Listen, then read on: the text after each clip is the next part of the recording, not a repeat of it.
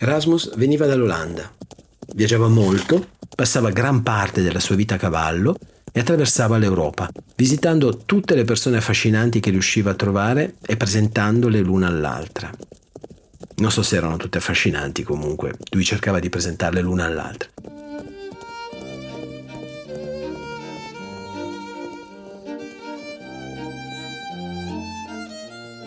Forse è proprio così che è nata la sfera pubblica in Europa. Si è evoluta nel Rinascimento a partire dalle conversazioni epistolari private che le persone che sapevano scrivere eh, avevano tra loro, permettendo a questi studiosi precedentemente isolati di connettersi. Questo piccolo gruppo di europei, noto in seguito come eh, Repubblica delle Lettere, creò una rete epistolare che abbracciava tutta l'Europa. Ed è proprio con queste lettere che fu inventato collettivamente, e sottolineo collettivamente, un nuovo modo di pensare e di essere. Erasmus era una delle persone chiave nella creazione di questa rete. Intanto continuava a cavalcare, scriveva e continuava a cavalcare. Cavalcava così tanto che dovette imparare a scrivere a cavallo. Almeno lui lo sostiene nel prologo del suo scritto più famoso, Elogio della follia. Erasmus scrisse una quantità indecente di lettere. Il suo latino era personale, meno formale del latino medievale. Il suo era uno stile che avvicinava le persone e le lettere migliori venivano uh, lette ad alta voce durante le feste o nelle taverne. L'accesso a quelle conversazioni, se volete, intellettuali ha rimodellato la prima età moderna ed oggi eh, non credo di essere l'unico a pensare che i podcast, soprattutto i podcast di intervista, stanno espandendo, possano espandere l'apprendimento sociale ad una scala senza precedenti, eh, proprio come hanno fatto quelle lettere.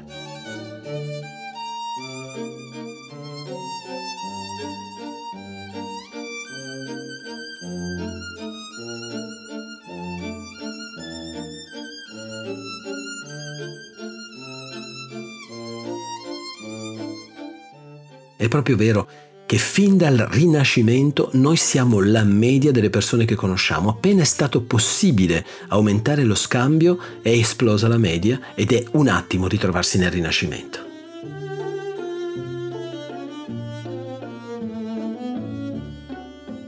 Oggi abbiamo con noi un'altra perla da aggiungere alla meravigliosa collana a cui stiamo lavorando per far esplodere la nostra di media. Con Maria Chiara Montera, Marie Claire, Um, siamo partiti da alcuni punti di contatto semplicissimi. Un quartiere di Torino in cui io sono nato e cresciuto e in cui lei abita, l'amore per le città e per una città in cui mm, in un modo o nell'altro viviamo, Torino, l'amore per il viaggio, la conoscenza, il cibo ed abbiamo realizzato questa prima risonanza ehm, che spero di cuore sia solo la prima di molte altre assieme. Io sono Enrico Fabri e state ascoltando Explain City Sketch, un podcast prodotto da Dog Voice che tutte le settimane parla di città, non luoghi e persone.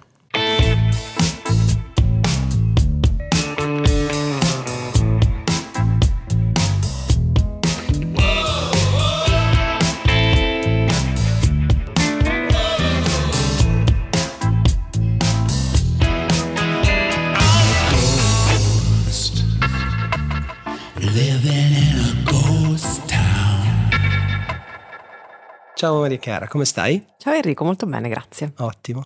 Senti, tu sei un content creator, un copywriter, un consulente podcaster. Eh, possiamo rifare quello che vuoi? Al femminile. Una. Una. Rifacciamo. Scusate. Hai ragione. Possiamo tenerla però. Sì, sì. A me piace. Allora sei una content creator, sei una copywriter e consulente podcaster. Cosa preferisci? Tra queste definizioni oppure ti piace avere, eh, defini- essere definita da tutte? Diciamo che ho imparato a dirle tutte senza dare un ordine di priorità influenzato dalla persona che ho di fronte.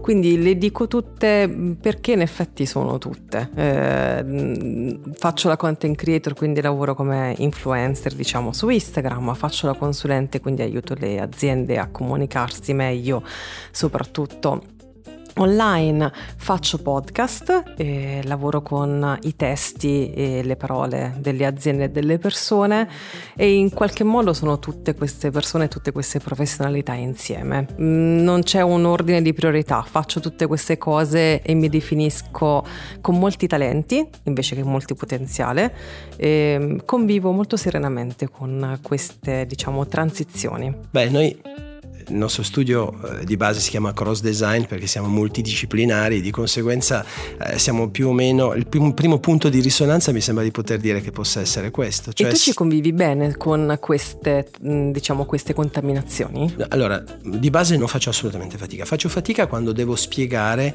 che lavoro faccio. Eh, io ricordo, stiamo parlando di diversi anni fa, che qualcuno mi ha chiesto ma che lavoro fai? All'epoca stavamo disegnando eh, gli interni di un motorhome della Ferrari e mm, io mi sono vergognato a dirlo perché non sapevo come spiegarlo e, mm, e, so che in quel momento lì mi sono impappinato, ho spiegato cose strane, Beh, stiamo parlando di una ventina d'anni fa, però ho capito che l'altra persona davanti a me non aveva capito cosa stavo facendo e alla fine ho rinunciato. Molto spesso non ho raccontato cosa facevo perché era troppo complesso, almeno per me, eh. poi magari gli altri avrebbero capito bene, però io facevo fatica a spiegarlo secondo me molti lavori sono difficili da spiegare, ma conta di più l'atteggiamento con cui li descrivi a volte. Quindi l'importante è mm, sembrare sicuri. Ecco. No, beh, diciamo che eh, se dovessi dire, dovessi fare un passo indietro nella mia storia, per me è sempre stato più semplice disegnare una cosa piuttosto che farla eh, o spiegarla a voce, no? Forse ecco, la decisione di fare un podcast nasce anche da questo, di superare questa cosa che per spiegare ho bisogno di disegnare e invece qua la stiamo stiamo facendo solo parlando, no? E quindi potrebbe essere che, come dire, è curativo, almeno per me, insomma. Bella sfida, anche se però ho visto i tuoi disegni e devo dire che meritano di essere visti. Ah, vabbè, sì. Beh, ma sai, allora mi, mi spiegava un, um, un signore che conoscevo che faceva pittura e tutte le volte che lui davanti, era davanti alla tela era come se anche lui era architetto eh? e quindi chi è architetto se usa AutoCAD, usa Photoshop, usa dei programmi che hanno molti livelli. E, ehm, e, lui mi diceva, quando io sono davanti alla tela è come se tutti i livelli combaciassero uno con l'altro, quindi vedi solo un disegno. Tu quando sei su AutoCAD hai il livello delle luci, il livello delle strutture, il livello degli impianti elettrici, quindi hai veramente, puoi vedere una cosa nel dettaglio puoi vedere tutto l'insieme. E, ehm, è chiaro che però se sei, hai la capacità di vedere tutto nell'insieme, eh, caspiterina, hai capacità di decisione molto più veloce, no? Ehm, ecco, quella, quella cosa di disegnare, avere tutti i livelli uno sopra l'altro in maniera chiara capita anche a me. E quindi diciamo che è un'altra cosa che a me serve molto. Ti assomigliano molto i nostri lavori, secondo me. ah, beh, insomma. Sì, no, però questa capacità di vedere l'insieme, perché a molte persone, secondo me, non è che sfugge, però giustamente vedono soltanto la parte che hanno intorno, oppure l'esperienza che fanno più frequentemente. Invece la capacità di vedere l'insieme è anche la capacità di offrire una guida alle persone, no? nel riprogettare esperienze, spazi, testi. Quindi... Eh, beh, certo. Beh sì, questo si potrebbe anche traslare sull'esperienza urbanistica, no? se vuoi, vedere l'insieme di una città eh, piuttosto che vedere il dettaglio di un quartiere. Apriamo il, punto, il secondo punto di risonanza, vogliamo Vai. parlare del nostro quartiere, insomma. Sì, eh, io vivo a Parella dove tu sei nato. Io sono nato e cresciuto in Borgata Parella. In Borgata Parella che per chi ci ascoltasse non è di Torino è nella città di Torino. Io ci vivo da sei anni e vivo da 11 anni a Torino perché in realtà io sono di Salerno, ho studiato a Bologna, ho vissuto a Milano e poi sono venuta a vivere a Torino per amore e ci sono rimasta perché mi ci trovavo bene, mi ci sono sempre sentita a casa. Ultimamente faccio un po' più di fatica, ma è una città con- a cui continuo a volere molto bene. Fai fatica a trovartici a casa o fai fatica per altri motivi? No, mi sento a casa perché ho degli affetti eh, molto okay. stretti. Dicono tutti quanti che i torinesi sono diffidenti, ma in realtà ho trovato dei grandi affetti in questa città.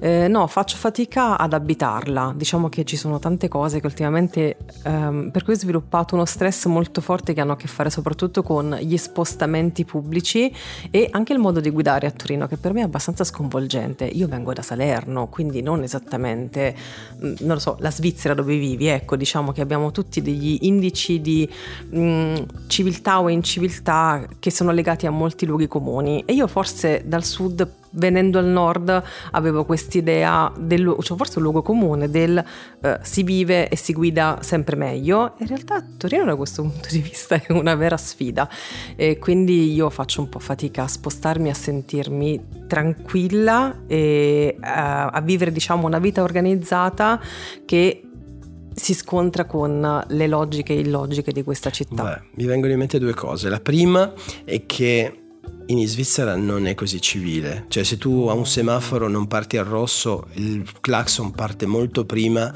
di quanto non parta a Torino. È una cosa che non pensavo, ma soprattutto a Losanna tu non puoi sbagliare, sei claxonato immediatamente.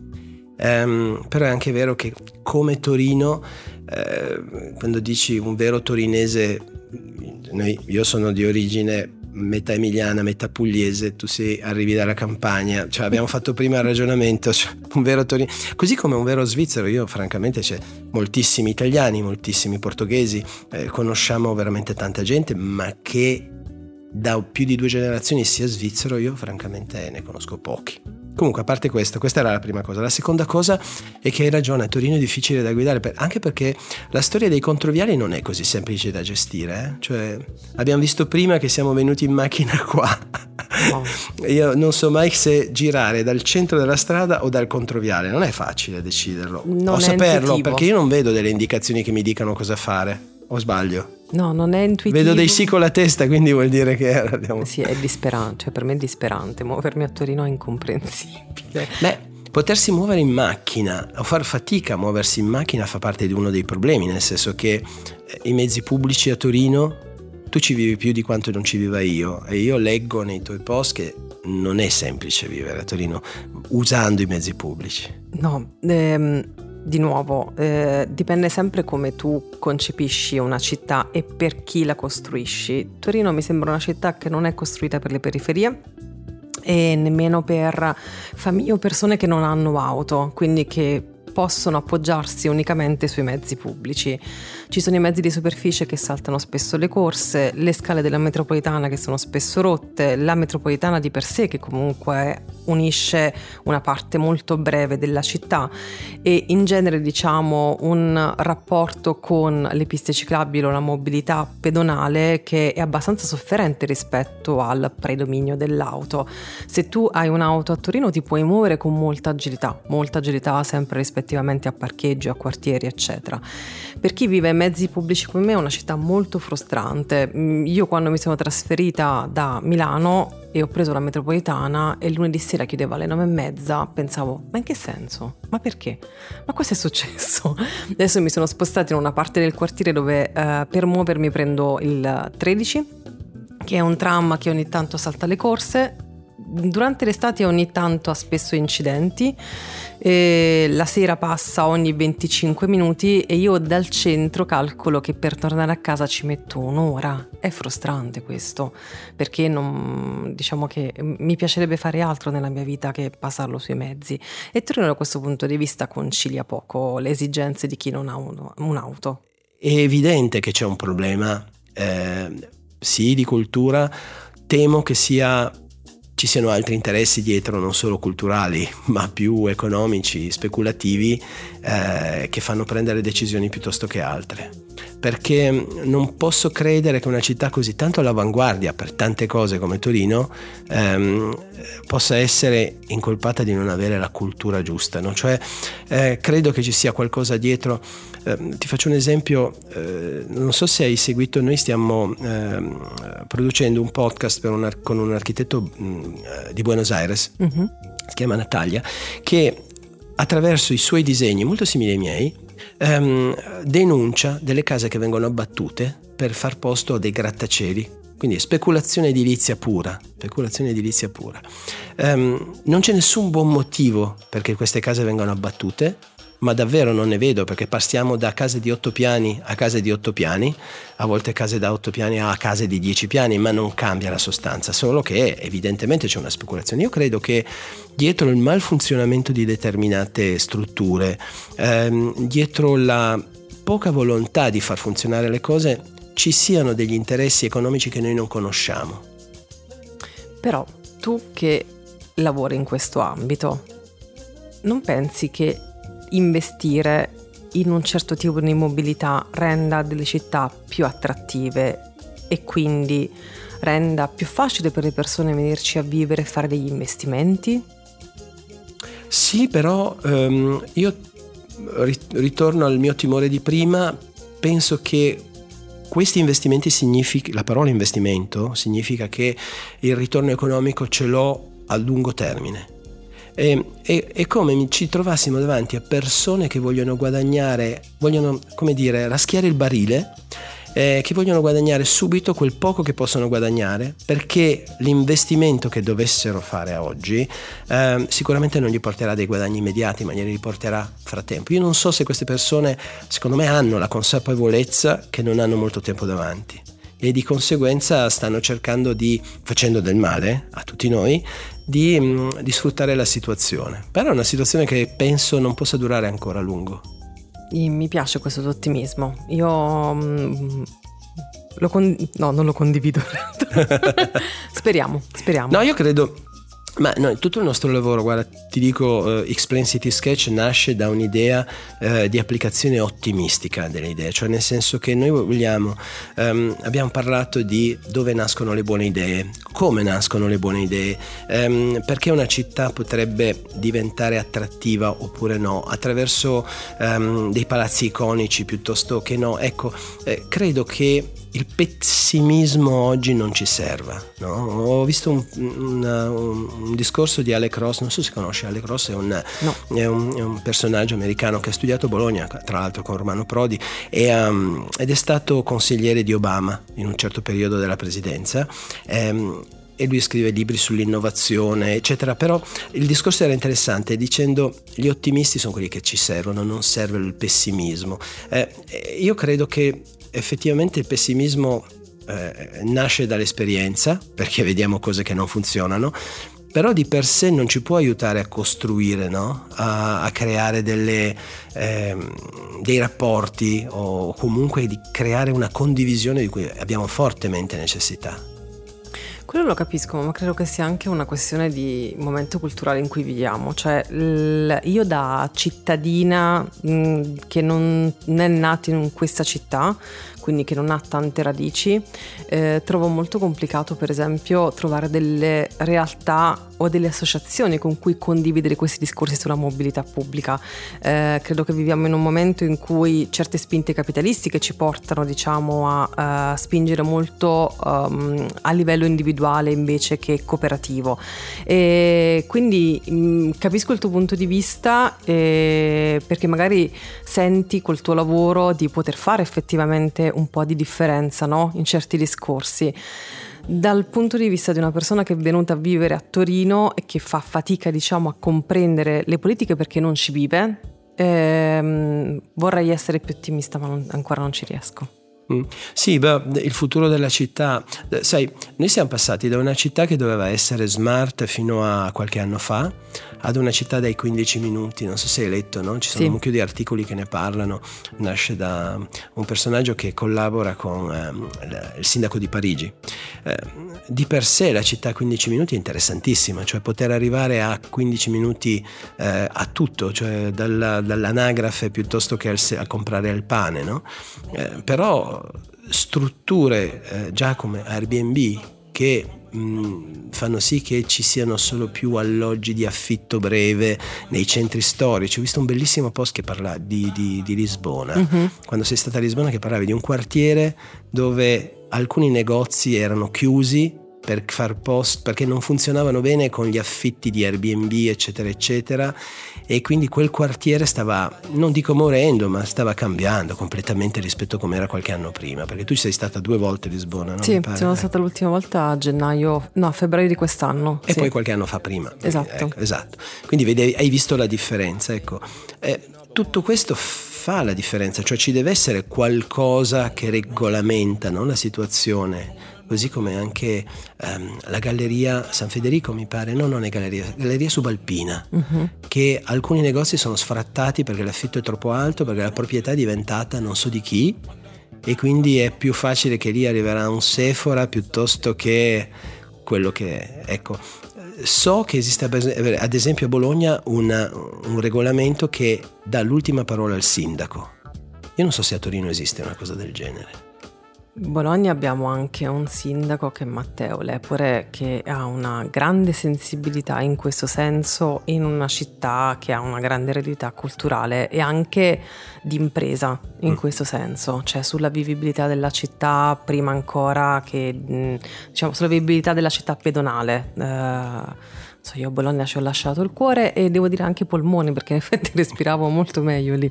E, ehm, Torino non so come funzioni da questo punto di vista e devo dire che non conosco abbastanza il sindaco in questo senso. Uh, seguo molto le vicende diciamo di Chiara Foglietta che è la persona che poi è de, mh, mm, si occupa di mobilità in questa città, che credo che, faccia, che stia facendo diciamo, un grande lavoro, ma penso che il lavoro sia abbastanza imponente.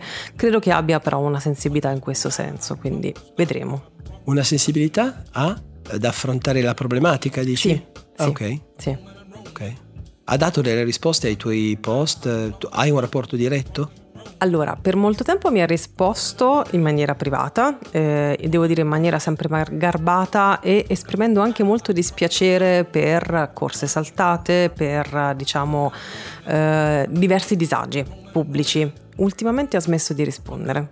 Ok. Mm o per, sarà l'estate, ma è, è, probabile che però la problematica sia più strutturale, immagino. Sì, cioè, sì. non credo che la ehm, poveretta, chiunque, poveretto, chiunque debba gestire un servizio di questo genere, non credo che viva una vita facile, cioè nel senso che non credo che possa neanche rispondere di una, una corsa saltata. Sicuramente però in maniera strutturale si potrebbe affrontare la questione. Infatti adesso vediamo, c'è una nuova ditta a cui hanno appaltato i lavori, anche a livello di comunicazione della GT sono migliorati, quindi aspettiamo, vediamo. Tu nel tuo sito dici eh, che realizzi e progetti contenuti per arrivare alla pancia delle persone. Eh, quando parliamo di città, come facciamo ad arrivare alla pancia delle persone? È una domanda molto complicata perché in realtà la pancia delle persone è molto smossa quando ti muovi in città.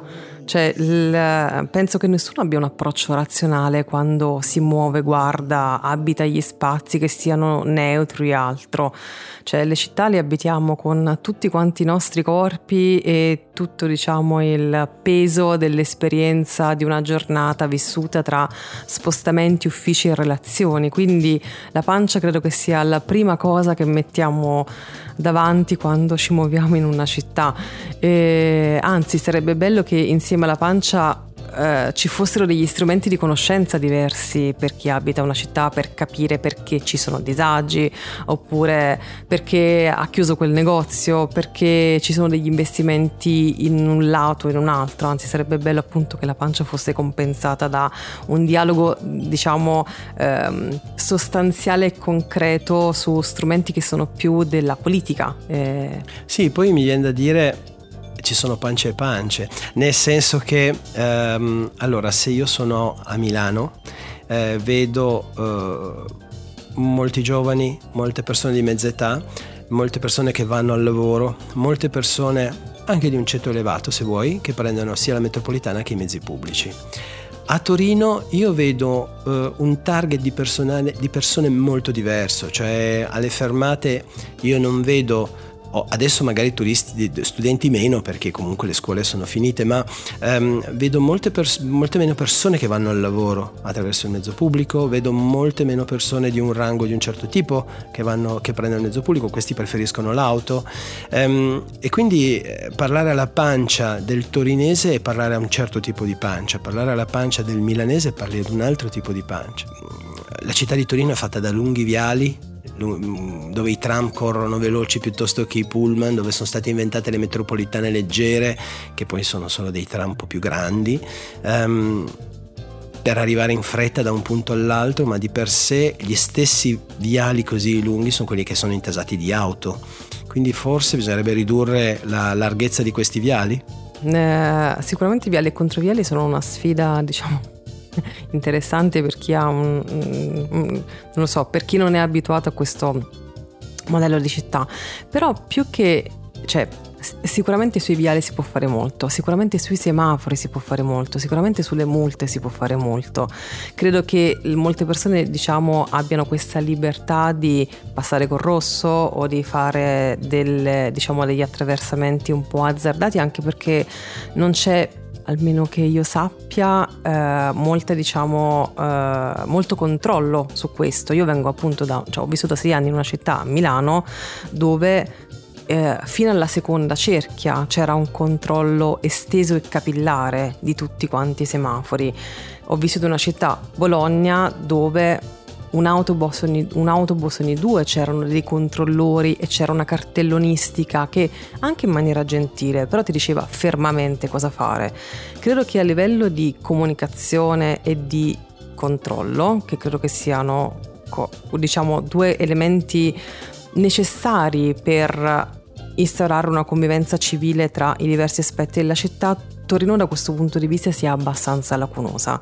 E non capisco perché, perché soltanto con le multe dei torinesi potrebbero, non lo so, rifare la città e forse tutto il Piemonte, però non so perché non si sia mai impostato questo tipo di... Ah, forse fa parte di tutto il ragionamento che facevamo prima, non fa parte delle cose necessarie, delle mm. cose utili, sono investimenti a lungo termine che chi ha potere decisionale non ha ha la vera volontà di, di fare, cioè questo investimento non, non si fa.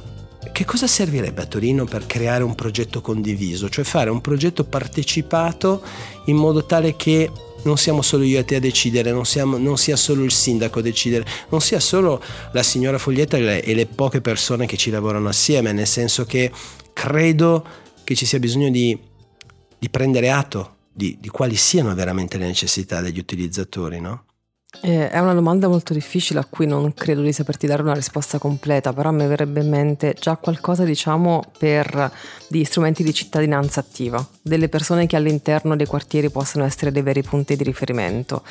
Eh, una comunicazione del tutto diversa, molto meno formale, molto meno impostata, ma molto più vicina alla sensibilità delle persone. Poi viviamo in una città dove tra un quartiere e l'altro ci sono delle differenze stratosferiche atomiche a livello di abitabilità, di eh, servizi, eh, quindi è una città in cui comunque il dialogo non è facile come all'interno diciamo di tante città estese ma io non vedo tanto questa volontà o comunque questa sensibilità, diciamo, di questa città di offrire servizi e quindi anche di offrire un dialogo a quartieri e zone diverse. La vedo molto ehm, concentrata diciamo sulle esigenze primarie di un certo tipo di centro, di un certo tipo di classe. Ehm, per il resto ci si arrangia come si può, ma io non vedo molta contaminazione. Forse bisognerebbe lavorare sui non luoghi, no? cioè sì. nei, nei, non luoghi come luoghi di transito, luoghi transitori, cioè dove non è che ci passi solo per un momento tra, tra casa e lavoro e via di seguito.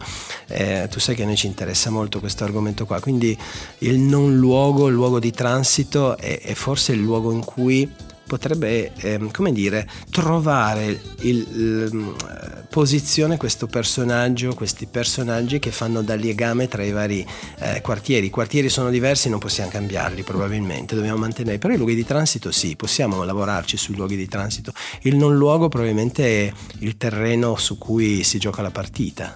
Guarda, io per anni ho detto sempre la stessa cosa quando mi dicevano qual è il tuo luogo preferito a Torino, e questo soprattutto nei primi anni, e tutte le persone quando davo questa risposta mi guardavano tipo, ma in che senso?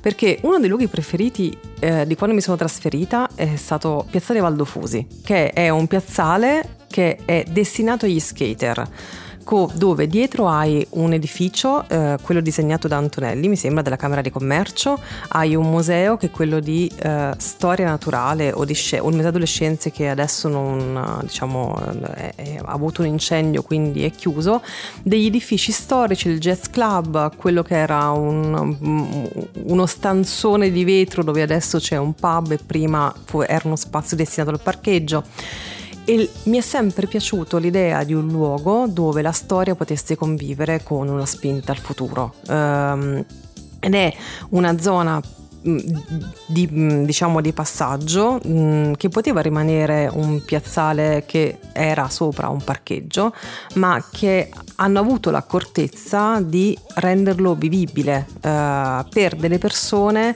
che non fossero le persone degli ambiti circostanti, eh, quindi che non fosse l'impiegato della Camera di Commercio, che non fosse l'impiegato del Museo di Scienze e che fosse una persona giovane. Eh, questo per me è sempre stato un valore aggiunto, eh, diciamo in tutti i luoghi che ho abitato, che attraverso, la possibilità di renderlo vivibile a persone di tutte le età, di tutte le provenienze, di tutte le classi e quindi diciamo che secondo me quello è uno spazio molto bello studiato sì, in questo senso. Sì. In, quella piazza, in quella piazza c'è un altro edificio che è storico, che è importantissimo, è la vecchia borsa di Torino di Gavetti e Isola che abbandonata e che avrebbe bisogno di una ristrutturazione ed è su tutti i libri di storia questo palazzo, è incredibile come sia completamente abbandonato. Interessante quello che dici perché ho assistito uh, un paio di settimane fa alle critiche finali all'Accademia di Architettura di Mendrisio e una ragazza ha presentato un progetto interessante po' sì, bello, uh, ma la, il commento più bello che la commissione stat- ha fatto è ah sì, questo progetto potrebbe avere questa funzione, ma potrebbe avere mille altre funzioni. Ehm, sicuramente, è sicuramente passata a pieni voti, eh, perché devo dire presentato bene, l'era spigliata, eccetera, però penso che lo scatto in avanti gliela fa- l'abbia fatto fare questa, questa possibilità di presentare un progetto che in quel momento ha una funzione, ma che potrebbe averne altre. Eh, Piazzale Valdofusi eh, l'ho percorso a piedi, in tram, prima che, prima che era un parcheggio, eh, poi quello che è diventato durante le Olimpiadi. Ehm, ho visto proprio le persone se ne sono appropriate. Ehm, sicuramente potrebbe essere considerato un vuoto progettuale, nel senso che non ci sono decisioni prese in quel luogo lì e le persone hanno deciso per altri. In questo senso è, è veramente interessante perché è la prova che se un progetto di questo genere fosse stato fatto, eh, come dire, in partecipazione, ascoltando qualcuno, probabilmente chied- qualcuno avrebbe chiesto di fare delle collinette dove prendere il sole, perché io quando cammino vedo persone sdraiate che prendono il sole e, e sarebbero state progettate per quello. Mm. Queste, pro- queste, collinette non sono state progettate per quello, ma vengono utilizzate così. Eh, hai ragione, è, un lu- non luogo ricco di, di, possibilità di lavoro. Si potrebbe cominciare da lì effettivamente. Sì. Abbiamo viaggiato molto Maria Chiara. E, um, tu sei stata a gennaio-febbraio in Mozambico. Allora, sì, a gennaio sono stata in Mozambico per un viaggio di lavoro, eh, perché collaboro con una ONG che ha, diciamo, che, diciamo, ha una sede operativa ah, eh, okay. proprio in Mozambico, a Maputo, che è la capitale del Mozambico. Quindi io sono stata lì eh, nella città e nei diciamo, quartieri rurali intorno alla città.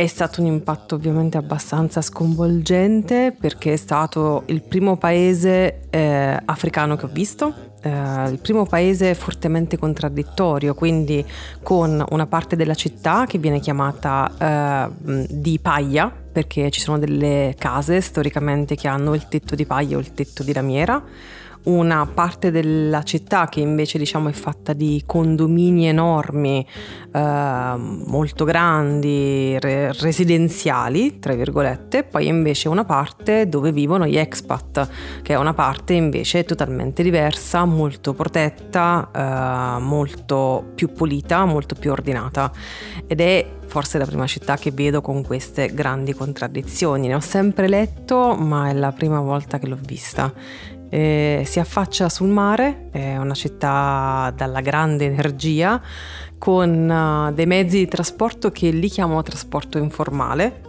quindi sono delle persone che si organizzano, affittano gli autobus e trasportano le altre persone in condizioni veramente complicate e appena esci dalla città con delle strade che smettono di avere cemento o altro, quindi sono... Terra battuta. Terra battuta, sì, quindi quando piove le strade smettono di esistere. Beh, lì c'è poco da discutere, eh, devo dire, effettivamente. È una città, appunto, molto... È possibile dire che è tutto un luogo transitorio? Eh, sai, secondo me quando vai in una città e in una regione che conosci poco, uh, non hai tanto degli strumenti o dei parametri per capire uh, quali sono i luoghi più stabili e quelli di transito. Sicuramente una città in forte trasformazione proprio per appunto questo fenomeno delle persone che lavorano in ONG o diciamo multinazionali che si stanno trasferendo e stanno cambiando molto il tessuto e il potere di spesa della città. Eh, quindi mh, mm, io ho visto questa trasformazione ma uh, che convive insieme a un'eredità della cultura portoghese e che quindi ci sono degli edifici che per esempio sembrano un vecchio Portogallo, sono incredibili, bellissimi, ma sono in totale disfacimento. Quindi io ho visto questa transizione, ma non avendo visto questa città 40 anni fa e non conoscendo e andando lì per la prima volta, sono stata, diciamo, un'osservatrice che ha molto assorbito, ma penso che per comprendere avrò bisogno diciamo di molto tempo. Infatti tornerò e quindi la prossima volta te lo saprò dire meglio. Ho capito. La, mm, una delle cose più interessanti del viaggio è poterlo raccontare no? E, ehm, quindi di, di conseguenza ehm, ho letto qualcosa di quello che hai scritto. Eh, cosa ti è rimasto di questo viaggio di, a livello di ehm, di rapporto con le persone, cioè eh, ho in mente questo io, eh, se non luogo è il posto dove ehm, diciamo di cui tutti abbiamo un'esperienza ma di cui nessuno risiede, è in un mondo occidentale molto semplice no? definirlo, nel senso che noi quasi tutti abbiamo un posto dove risiediamo. Posso immaginare, perché io non ci sono stato in Mozambico e a Maputo, è che il luogo eh, di cui tutti hanno un'esperienza ma in cui non risiede è molto difficile da definire perché potrebbe essere che molte persone risiedono anche nel posto di transito, no? perché non c'è la casa, quindi diventa un problema definire abitazione e quindi ancora di più è difficile definire eh, come trasportarsi da un luogo all'altro. Eh, quindi difficile da raccontare. Come, come, hai risolto la questione? L'hai raccontata questa cosa oppure non, non, per adesso non è ancora stata affrontata? Eh, diciamo che ho raccontato quelle che erano eh, i miei obiettivi, cioè nel senso gli obiettivi di comunicazione legati al progetto, quelli li ho raccontati.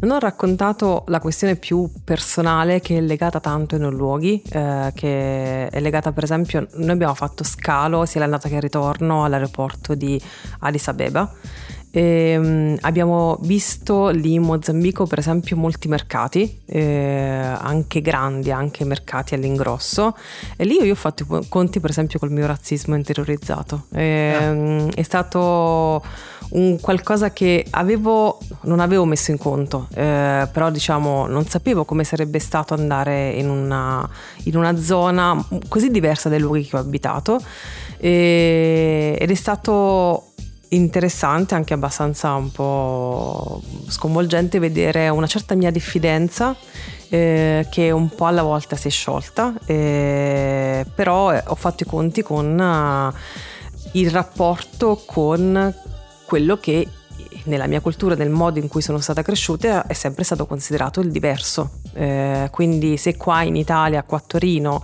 mh, mm, ho avuto modo diciamo di relazionarmi con altre culture, altri luoghi, no, farlo lì in quel posto è stato sicuramente diverso. Quindi è stato molto interessante. Sì, questa era una delle domande che ti volevo fare. Eh, ti ho accennato già, no? No, io leggo moltissimo, ho letto quasi tutto quello che Alain de Bottom, che è un, uno scrittore inglese, eh, che ha scritto un libro che si chiama Architettura e felicità, eh, te lo consiglio perché è bellissimo. Ehm, lui dice che nell'architettura nulla è mai brutto in sé, ma è semplicemente eh, nel posto sbagliato e nel momento sbagliato. Quindi non c'è una cosa brutta da vedere, quindi posso immaginare da come tu mi hai raccontato l'aeroporto di Addis Abeba ben diverso dall'aeroporto, però non possiamo definirlo brutto, no? Cioè, quindi diamo ragione a Rende Bottom dove non c'è niente di brutto, e no. c'è qualcosa che cambia per la posizione, il luogo e via di seguito. Tu sei stata anche a Tokyo. Mm-hmm. Io ho letto un articolo eh, sull'internazionale che leggerai anche tu sicuramente se non l'hai ancora letto, che parla di Tokyo, dei trasporti di Tokyo, della storia di come Tokyo è diventata um, quello che è e che la prima cosa che esci dal, dal, dal treno per entrare in Tokyo che, che senti è il silenzio. Me lo confermi? Confermo al 100% il silenzio per le strade, il silenzio in metropolitana, il silenzio dovunque. Diciamo che l'unico rumore che io ricordo di Tokyo era quello delle pubblicità che uscivano dai palazzi o dai supermercati, ma per il resto un silenzio incredibile perché lì circolano pochissime auto, le poche che ci sono sono per lo più elettriche, hanno delle regole molto rigide sui mezzi pubblici per quanto riguarda l'uso dei telefoni e una cultura diciamo che ha a che fare molto con non si urla, almeno a Tokyo. E quindi è stato bellissimo, veramente una vacanza per le orecchie. Una vacanza per le orecchie. Leggevo che um, in Giappone, soprattutto a Tokyo, uh, per poter acquistare una macchina deve avere un certificato di garage. Di conseguenza devi dimostrare di aver dove mettere la macchina. La macchina non può essere parcheggiata per strada e quindi esistono solo silos, parcheggi sotterranei o parcheggi dove tu dentro una casa metti la macchina, quindi la macchina di per sé. Le strade sono piccole perché sono tutte città, soprattutto Tokyo medievali, e quando alla fine della seconda guerra mondiale Tokyo è stata ricostruita, hanno speso soldi per le centrali nucleari, centrali elettriche, ma non per le strade. Quindi le strade sono a senso unico, sono strette, ci possono passare solo macchine piccole, quindi sono per quello che le macchine giapponesi sono piccole, perché quasi sempre se una macchina si ferma per strada ingombra la strada, tu non la muovi più, quindi SUV è, un SUV non è molto consigliato. E, ehm, e poi hanno investito un mucchio di denaro nei mezzi pubblici, torniamo poi a Torino nel nostro cerchio, dove le, le compagnie ferroviarie hanno acquistato anche i terreni intorno alle stazioni e di conseguenza, ma leggerai, è impressionante, ti apre un mondo questo, questo articolo che è tratto da un libro e quindi dovremmo leggerlo. Lo leggerò. Maria Chiara, tanti altri viaggi insieme, ne speriamo che questo sia solo il primo di una lunga serie e ti ringrazio di essere stata con noi. Grazie Enrico e grazie a tutte le persone che ci hanno ascoltato. Explain City Sketch è un podcast prodotto da Ad Hoc Voice, scritto e letto da Enrico Fabbri. Il sound design e la post-produzione sono a cura di Gianfranco Martorella. Per le vostre segnalazioni o commenti la nostra mail storie-adocvoice.com. Le fonti sono segnalate in sinossi.